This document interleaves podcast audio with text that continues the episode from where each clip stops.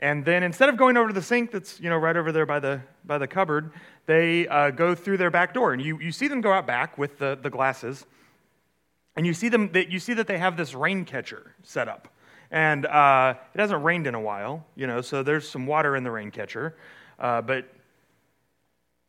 you're assuming it's been there a while. And sure enough, they go ahead and like kind of empty some of the water from the rain catcher into your glass, and it's uh, it's a little hazy, right?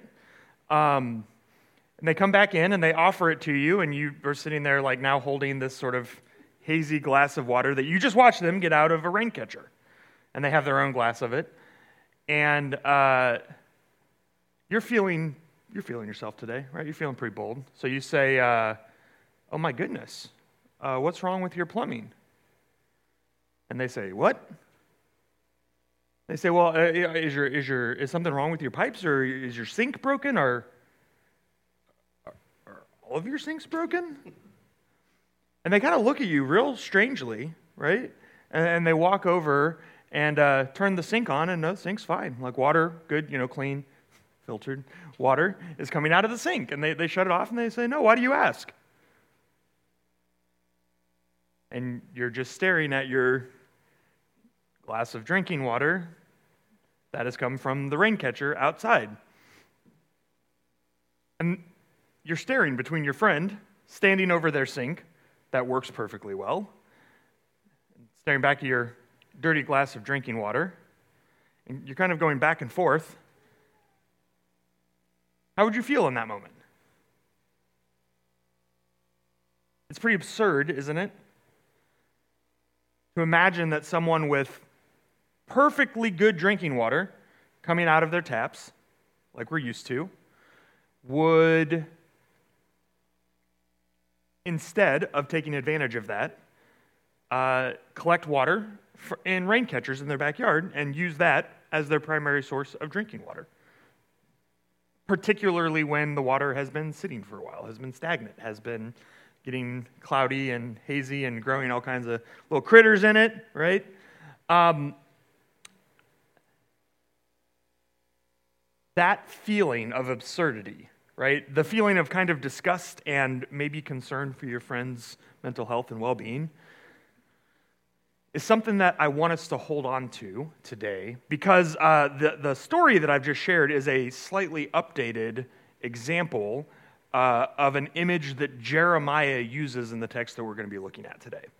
Uh, a text that is really all about worship and what worship even is and how, how worship is meant to shape us into a people of, of justice, into a people who truly embody God's will and God's love in our world today, and how often we settle for, for a pale, cheap, possibly even toxic imitation of God rather than the God who created us and calls us and loves us. And Jeremiah says it's, it's as foolish as this. It's as foolish as choosing the glass over here when, when this one is freely available to you and ready for you and, and, and completely, completely accessible in every way, right? And saying, like, no, no, no, we'll take this one, please, thank you.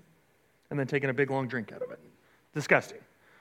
Ironic and absurd. Uh, and so that's what we're going to talk about today. Today's, today's going to be all about worship and what worship is and who God is and how worship connects us to God and what, what the dangers are of getting that wrong. So uh, before we go too much further, I thought it would be important for us to actually practice worshiping together, singing some songs together. So, uh, if you are in the building with us, I'm going to invite you to stand here in a, in a moment. If you're in the, li- in the live stream with us, uh, then obviously you can stand or sit or do whatever is safe and comfortable for you where you are.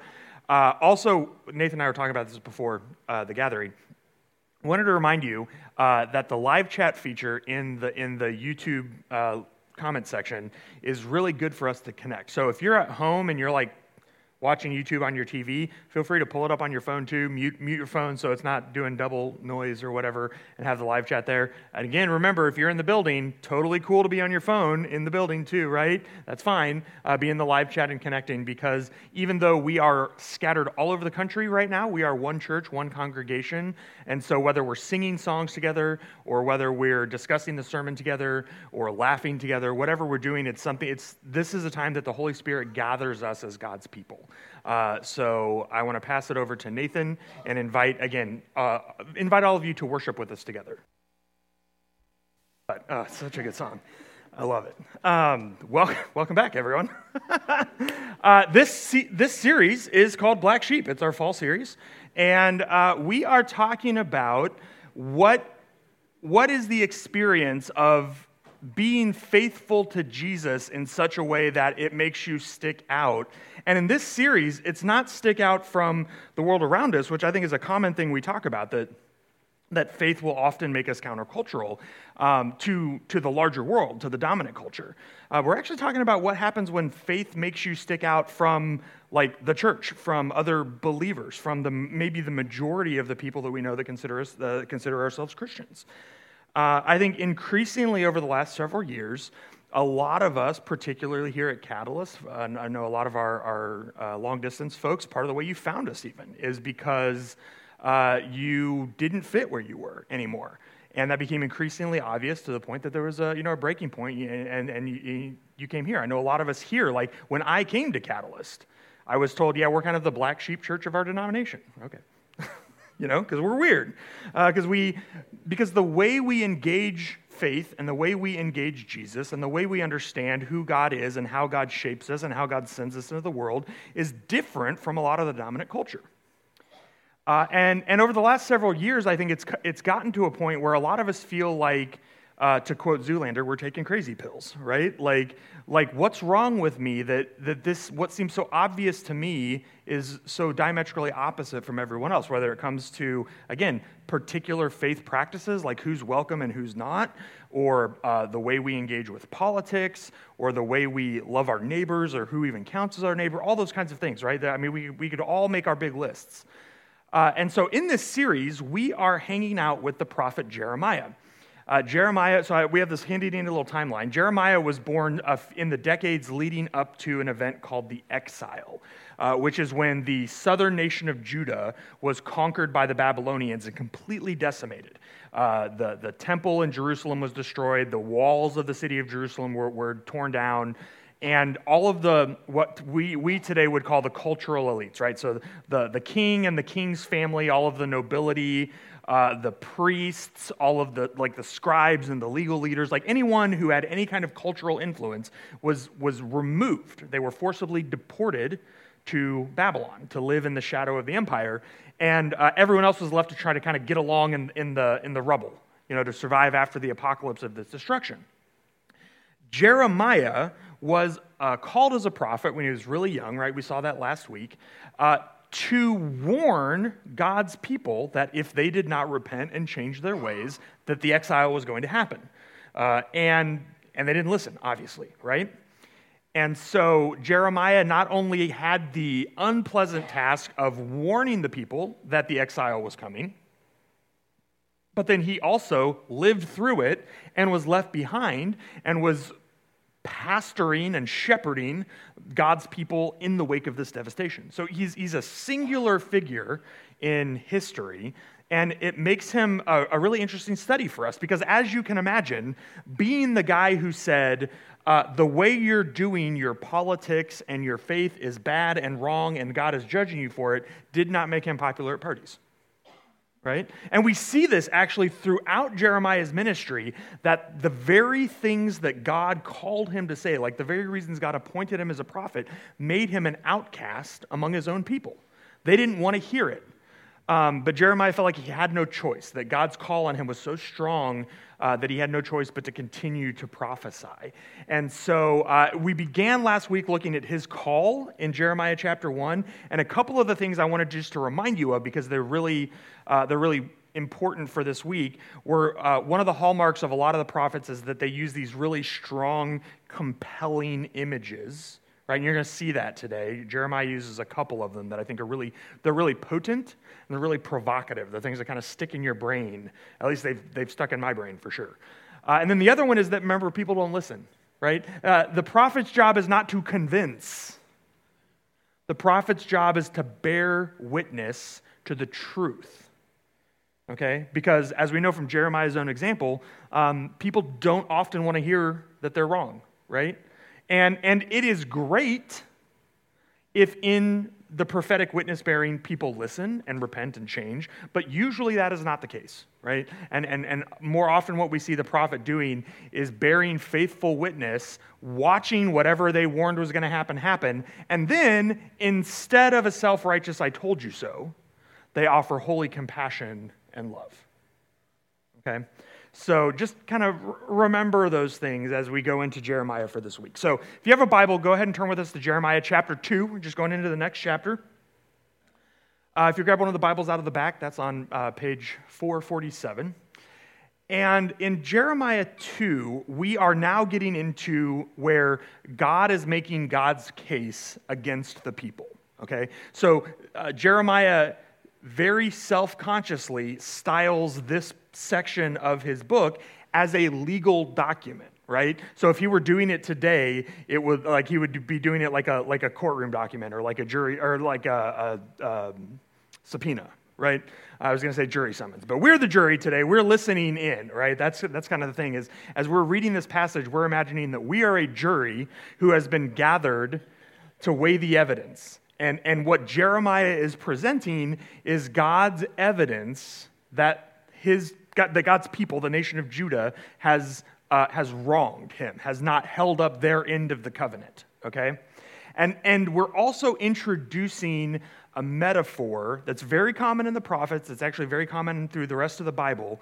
Um, it's, it's an image that I think a lot of us, uh, particularly if you already grew up in church, are very familiar with, but it's one that really comes from the prophets. And it is, it is the idea that, the, that God's people are God's bride, okay?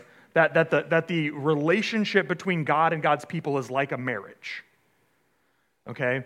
Uh, again, again, that's something, you know, in the, in the New Testament, uh, many of the authors often call the church the bride of Christ, right? And, and, and this is something that's a very popular and I think common metaphor, but the prophets originated it. So for Jeremiah's people, this was probably like pretty, pretty provocative. The idea that, that they are God's bride and that by worshiping other gods, they have been unfaithful. They've been an unfaithful spouse. Right? They've been running around on God. Now, the thing that I think is going to be difficult for us to keep in mind because we get, I think because the marriage metaphor is so uh, familiar to us, is that Jeremiah is talking about political realities here. Okay, by saying that God's people are worshiping other gods, what's actually happening is that the Babylonian Empire is looming large over the nation of Judah and all of these other small nations around Judah. And they're, they're, uh, they're nervous that Babylon is going to come and conquer them, which we know Babylon ultimately does, right? So, what they're doing all through Jeremiah's early years is scrambling and wheeling and dealing with all of the other nations, trying to build a big enough coalition of nations that they can keep Babylon away right? They're trying to beef themselves and their neighbors up enough that Babylon will decide that they're too much trouble to deal with, right? Uh, and so these alliances that they're making involve worshiping the gods of these other nations. And that's the heartbeat of kind of what we're going to poke at today is like, yeah, but like, what does worship mean, right? What does it mean to say that they're worshiping other nations? Okay? And, and the thing we have to keep in mind is that for Jeremiah and for God, worship is very tangible. It is not so much about the songs we sing and the prayers we pray as the lives we lead when we leave. Okay? Um, you're going to see that real clearly here. So, what we're going to read, keep in mind, we're a jury, right? Jeremiah is inviting us into the courtroom to hear the prosecution's case that God's people have been unfaithful. All right, so let's begin reading in verse 1. God says, I remember how eager you were to please me as a young bride long ago, how you loved me and followed me even through the barren wilderness. In those days, Israel was holy to the Lord. the first of his children. All who harmed his people were declared guilty, and disaster fell on them. I, the Lord, have spoken. Okay, so the first part of the case is God saying, I held up my end of the bargain, right?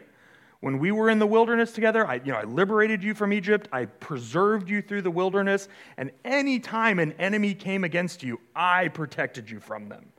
How must that sound when they're worried about Babylon falling on them, right? God says, You remember, I've always kept you safe. I've always protected you when someone came against you. So God's saying, right, I've, I've held up my end of the bargain. The implication here is that Israel has not, Judah has not, God's people have not. How have they not? Well, let's move on. Listen to the word of the Lord, people of Jacob, all you families of Israel.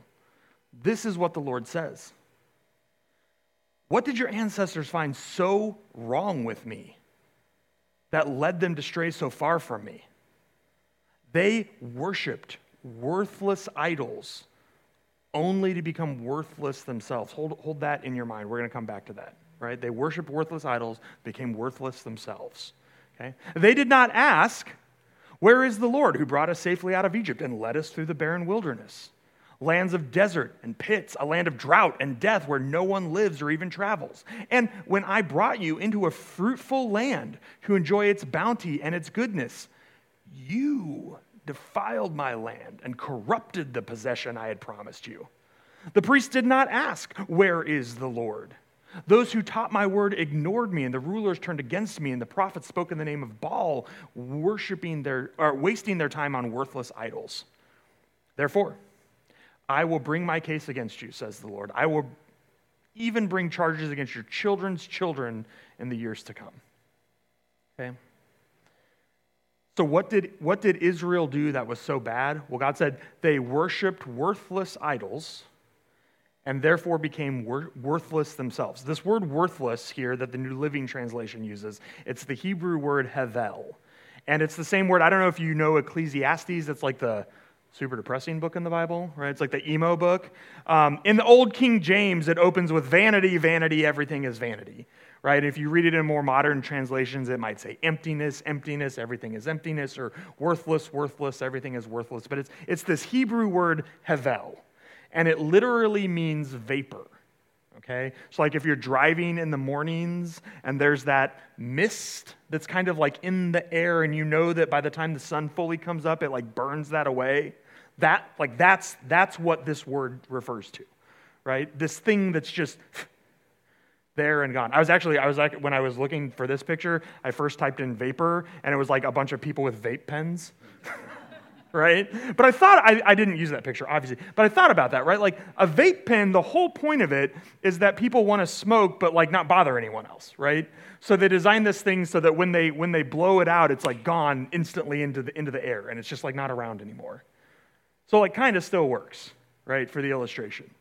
Vapor, emptiness, nothing, you know, just a thing and gone.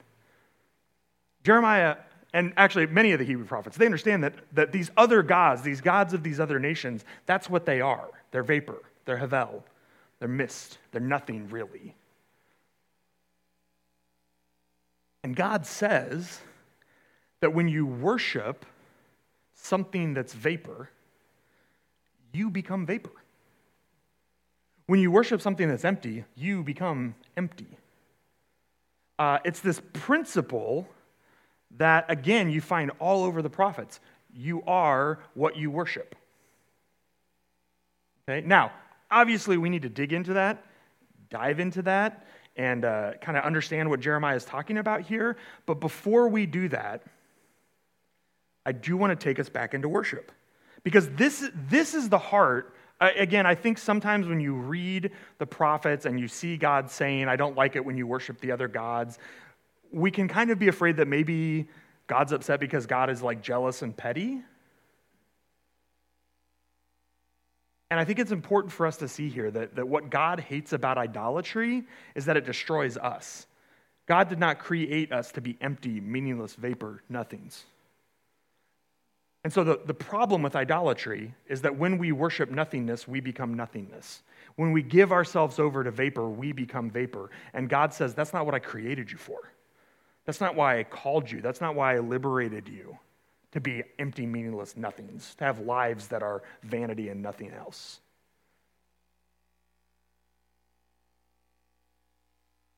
So, before we dive too much further in that, I just think it, I think it's good for us to pause and to return to singing this song, um, celebrating who God is, and then who God transforms us into being when we worship God. So, Nathan, if you would.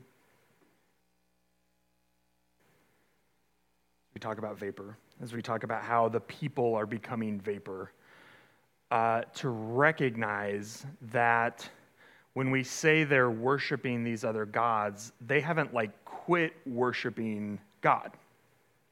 At least in the, the uh, obvious ways, right? They're still going to temple, they're still doing the sacrifices, like they're still bringing in their tithes, they're still doing their prayers.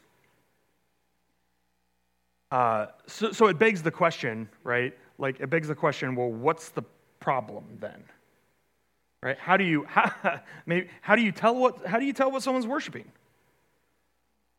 If worship is not the, the prayers and the songs and, the, and, and the, the tithes and all of that kind of stuff, then what is it? And, and again, we have from the prophets this, this, this constant refrain of God, like in, in Isaiah, God says, um, Do you think I need dead cows?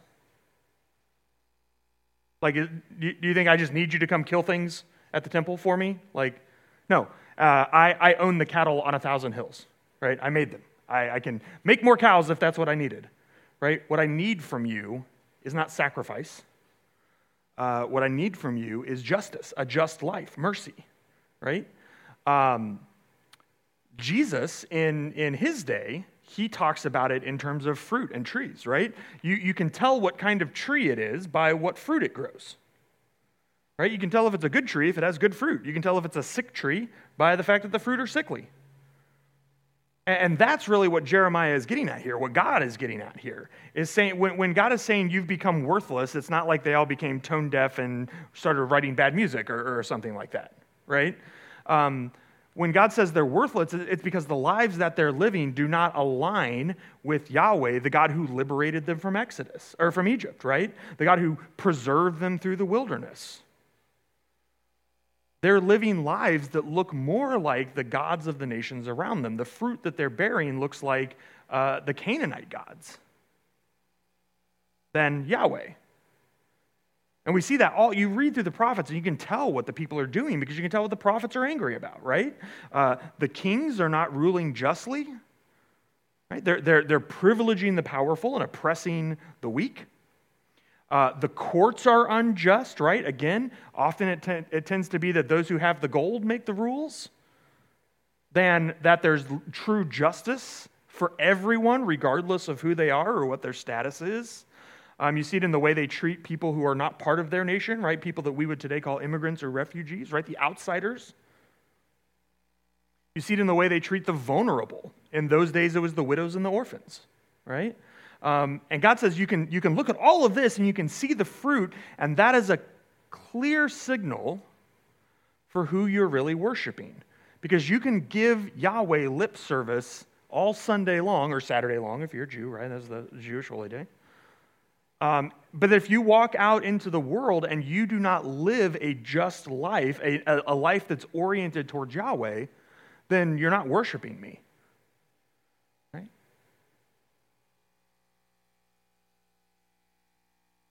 I think about. Um, uh, it's worth, it's worth noting, too, that this is not an individual problem, right? This is not Jeremiah going, here, here, here are the names of all of the individuals who are behaving badly. This is a systemic problem. It's the kings and the priests and the scribes, which are like the lawyers, like the legal system, the judges, right? It's, it's that the, the systems have become corrupted because the systems have been oriented towards these other gods. And so uh, everything is worthless from top to bottom. That's, that's the problem. That's why, you know, that's why someone like Jeremiah is completely excluded. Someone who's faithful. Not just individual sins, it's also systemic sins, corporate sins. I think it's worth noting today that, that we see a lot of the same kinds of patterns and behaviors in, in the church at large in America. Uh, I have lost count of the number of non Christians that I know whose biggest complaint is that Christians don't act more like Jesus. And again, they're not even Christian, right? They, they, uh, they give Jesus the same amount of respect as they would give any other like good historical figure, right? Like Gandhi or Mother Teresa or whatever, you know. Like, yeah, I like Jesus. Uh, I actually wish Christians would act more like him. We're, getting, we're getting complaints even from people who shouldn't know better than we do, and yet they seem to know better than we do, right? That, that, that many Christians today, uh, our lives do not imitate Jesus' life, and the things that we care about, the way our lives are oriented, the politics and policies that we pursue are not aligned with Jesus, right? Um, the, the, the pastors and the politicians who, who use Jesus' name but have no apparent interest in the life Jesus lived and in the way he composed himself and the way he operated in the world and the way he taught us to operate, right? But man, his name will sure get you votes or sure get you clicks or sure get you, you know, butts in the pews or whatever. This is the kind of thing Jeremiah is raging against. And it's, I, I told you that we were going to do this, uh, this image that's really been haunting me. Here it is, because God is fed up. If you couldn't tell from what we've read so far, right? God has absolutely had enough of this. But it's, it's an anger that is the result of a deep grief. God is, God is absolutely broken by what God sees the people doing. And here's what, here's what, here's what Jeremiah says in verse 10, uh, I think it's 10 to 14. It's the last for today. God says, Go west and look in the, in the land of Cyprus, or go to the east and search, search through the land of Kedar. Has anyone ever heard of something as strange as this, right? He's like, you can, you can look wherever you want. You're not going to hear something as crazy as this. Has any nation ever traded, it, traded its gods for new ones? Right? No. He's like, that, this, this does not happen, even though they're not gods at all. And yet, my people have exchanged their glorious God for worthless idols. The heavens are shocked at such a thing and shrink back in horror and dismay, says the Lord. For my people have done two evil things. They have abandoned me, the fountain of living water, and they have dug for themselves cracked cisterns that can hold no water at all. Uh, when I went to Israel, uh, back, uh, it's been a little over 10 years ago now, the place where I was staying uh, had these big cisterns dug. Um, they kind of, you know, kind of look like this. And uh, again, when you live in a, an arid climate where there's not a lot of reliable drinking water, you have to dig a big hole in the ground. And then when it rains, this hole will fill up with water. And then you hope that that water will last long enough till the next rain and all of your drinking water and your cooking water and all of it, it comes out of this hole that you, that you fill up with water. Cistern. And God says, My people have turned their back on me, the fountain of living water. Right? And if that weren't bad enough, you know, here's, here's the fountain of living water, and they've turned their back on me, so the water's, you know, right back here. And then Instead, they've dug cisterns right here, and they're not even good cisterns. They're cracked, so they don't even hold water. It's absurd. Because we, you know, you know this, right? We need water to live. We can't last more than a couple days without water. And, and, and uh, Judah was on the edge of a desert. It's, where, it's right where the Dead Sea is, right? And God says there's this fountain of living water flowing right back here. And yet, not only have they turned away from it, they've dug these cisterns that don't even hold water. It is an intentionally absurd image. It, I, I said, it's been haunting me since I read it. To imagine thirsty people, people who are dying of thirst, scooping dirty, stagnant water out of the bottom of a cistern because most of the good stuff leaked out into the ground, and like drinking this disgusting, filthy water so it will part it will quench their thirst and suffering for it dying because of it and right behind them right behind them is a pure stream of living water. Which, again, by the way, uh, in the Bible, when the Bible says living water, uh, what they meant was running water. Right? Living water was like a river or a stream or something like that. The opposite, of course, dead water, still water. Dead, dead water because, you know, if water sits for too long, right? That's where the creepy crawlies get in it. You get some amoebas and stuff, and that, yeah, it's not good for us, not good for our, our bodies. So, living water, dead water. Running water, good water. Life giving water. Water from a cistern, mm, better than nothing, but it doesn't compare to the living water. And God says when we turn away from God and turn to idols, it's like drinking from a cracked cistern when you're sitting with your back to the river. You'll, you'll never quench your thirst. It will never be enough. And it will always, always, always end up poisoning you. So I think about, I think about these, you know, these pastors who, who put their faith in politicians and teach their churches to do the same. And I weep. Because it's like they're digging cracked cisterns in the desert with their back to the, to the, the, the eternal water of God's spring. Right? I think about these politicians who say, In God we trust, but then they go on to pass policies and support initiatives uh, that harm the vulnerable, right? That privilege the powerful and exploit the weak.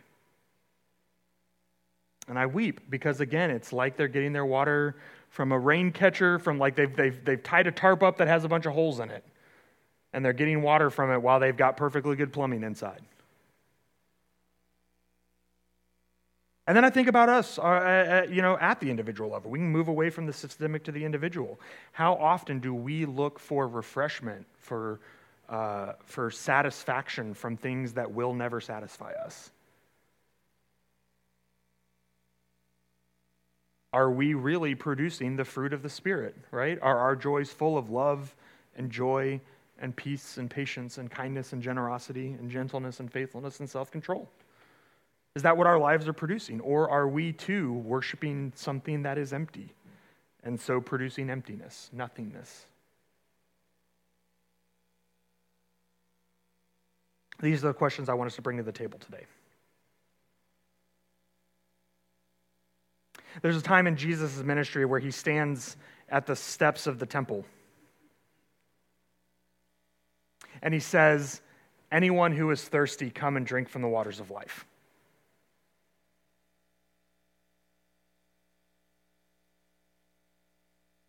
I think one of the challenges of this series, uh, as we've been working through, Sonia and Ashley and I have been working through a lot of the messages, and uh, man, it's just it's that uh, it's that it's that it's that anger at folks who won't listen that covers a deep grief knowing that they're becoming, they're becoming empty because they're following emptiness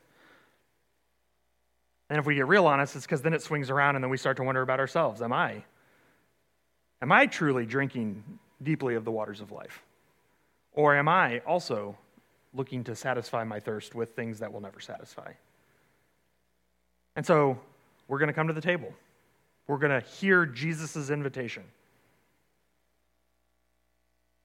We're going to, we're to try to trust. We're going to try to, to come by faith to the table and trust that that God is enough to satisfy us, that God is enough to protect us, that God is enough to provide for us, and that we don't need to look anywhere else.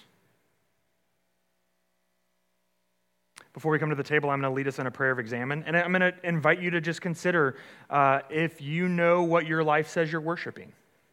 Right? Opportunity for some honest, deep reflection. And then we're going to pray together and we'll come to the table. So here's the, here's the first question. Looking at my life, who is at the center? Right? Who or what is the object of my worship?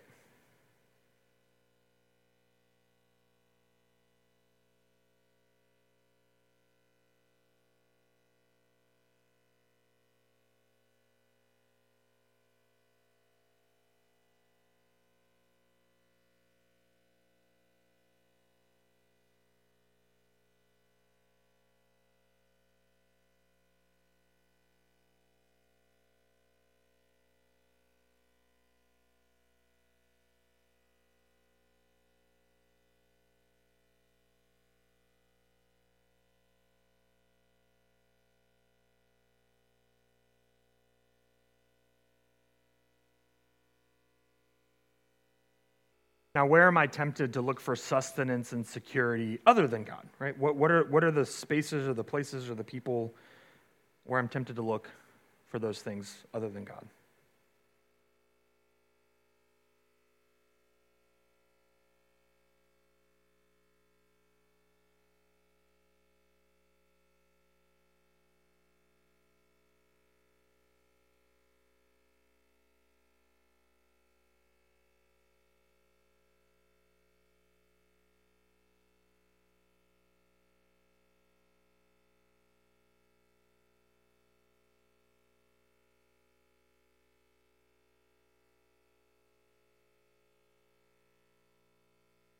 Finally, how can I orient my worship towards God this week?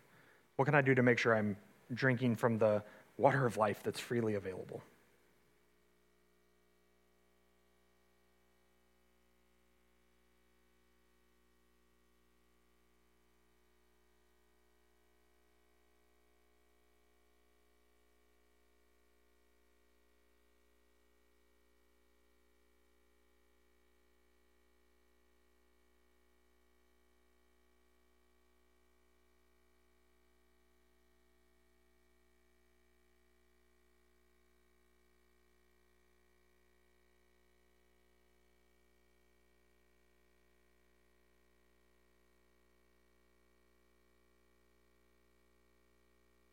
Let's pray together. God, you have gathered us this morning uh, that we might hear this provocative announcement from Jeremiah, where you list the great wrongs that your people do to you when we look for security and for sustenance anywhere else. We confess that we too find that we are guilty of this, and we live among a people who are guilty of this. We confess that too often we uh, look for refreshment from cracked cisterns that can't hold anything at all and ignore the, the water of life that you freely give us. And so today we come to your table. We come as people who hunger and thirst.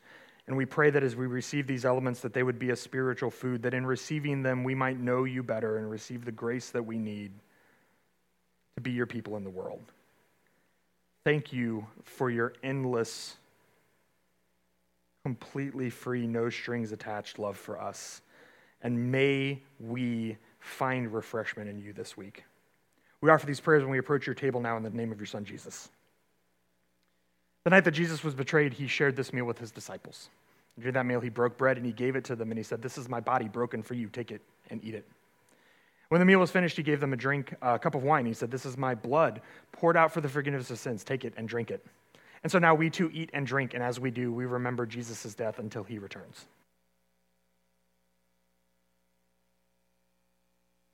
Uh, as we're going, there's, there's one other thing I wanted to highlight from, uh, from Jeremiah's uh, prophecy there, and it was, it was how the institutional failure happened.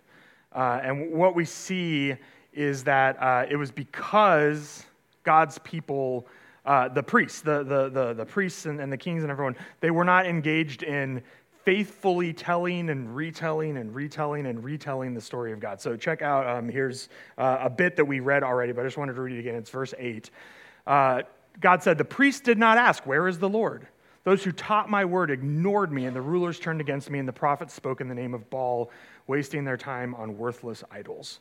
Um, the antidote, in many ways, to, uh, to worshiping falsely is to be sure that we are regularly, consistently orienting ourselves towards God, telling the good story over and over and over again. And it's, it's what, if you've been around Catalyst, you know, we call them the spiritual practices. So we have the, you know, the spiritual practices guide. We have the one that's for kids. So parents, you can do them with your kids and help your kids learn to tell the good story again and again.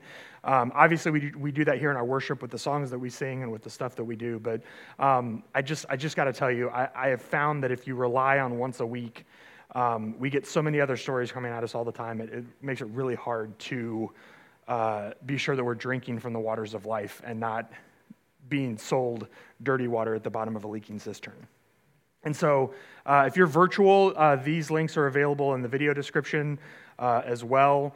And uh, if you're obviously if you're in person, these are on the wall as you walk out. But uh, if you don't know where to start, these are just a, kind of a quick start guide to spiritual practices. If you already have spiritual practices, um, this might be a great time to recommit to those, um, to really to really recommit to telling yourself the good story and, and hearing the good story uh, from Scripture and and from your neighbors, you know, here at Catalyst. Um, because if we don't do that, that's where we end up. Uh, we wake up one day and realize it's been uh, weeks or months or maybe even years since we've had a drink of living water. And uh, we, that, you know, we realize why we're so thirsty. Uh, so, as you're going, I want to send you with this, uh, with this blessing. God makes God's own love and life available to us freely and abundantly. Uh, it's not something we have to earn or deserve. It's something that is available to us. All that may be required is that we turn away from the idols that we filled our lives with and turn back to God and drink deeply. That's what Jesus said. Anyone who is thirsty, come and drink. So, would you go into a world that is desperately thirsty and that needs to know that the water that will truly satisfy them uh, for eternity is freely available? Go in the grace and peace of the Father, the Son, and the Holy Spirit, and we will see you next week.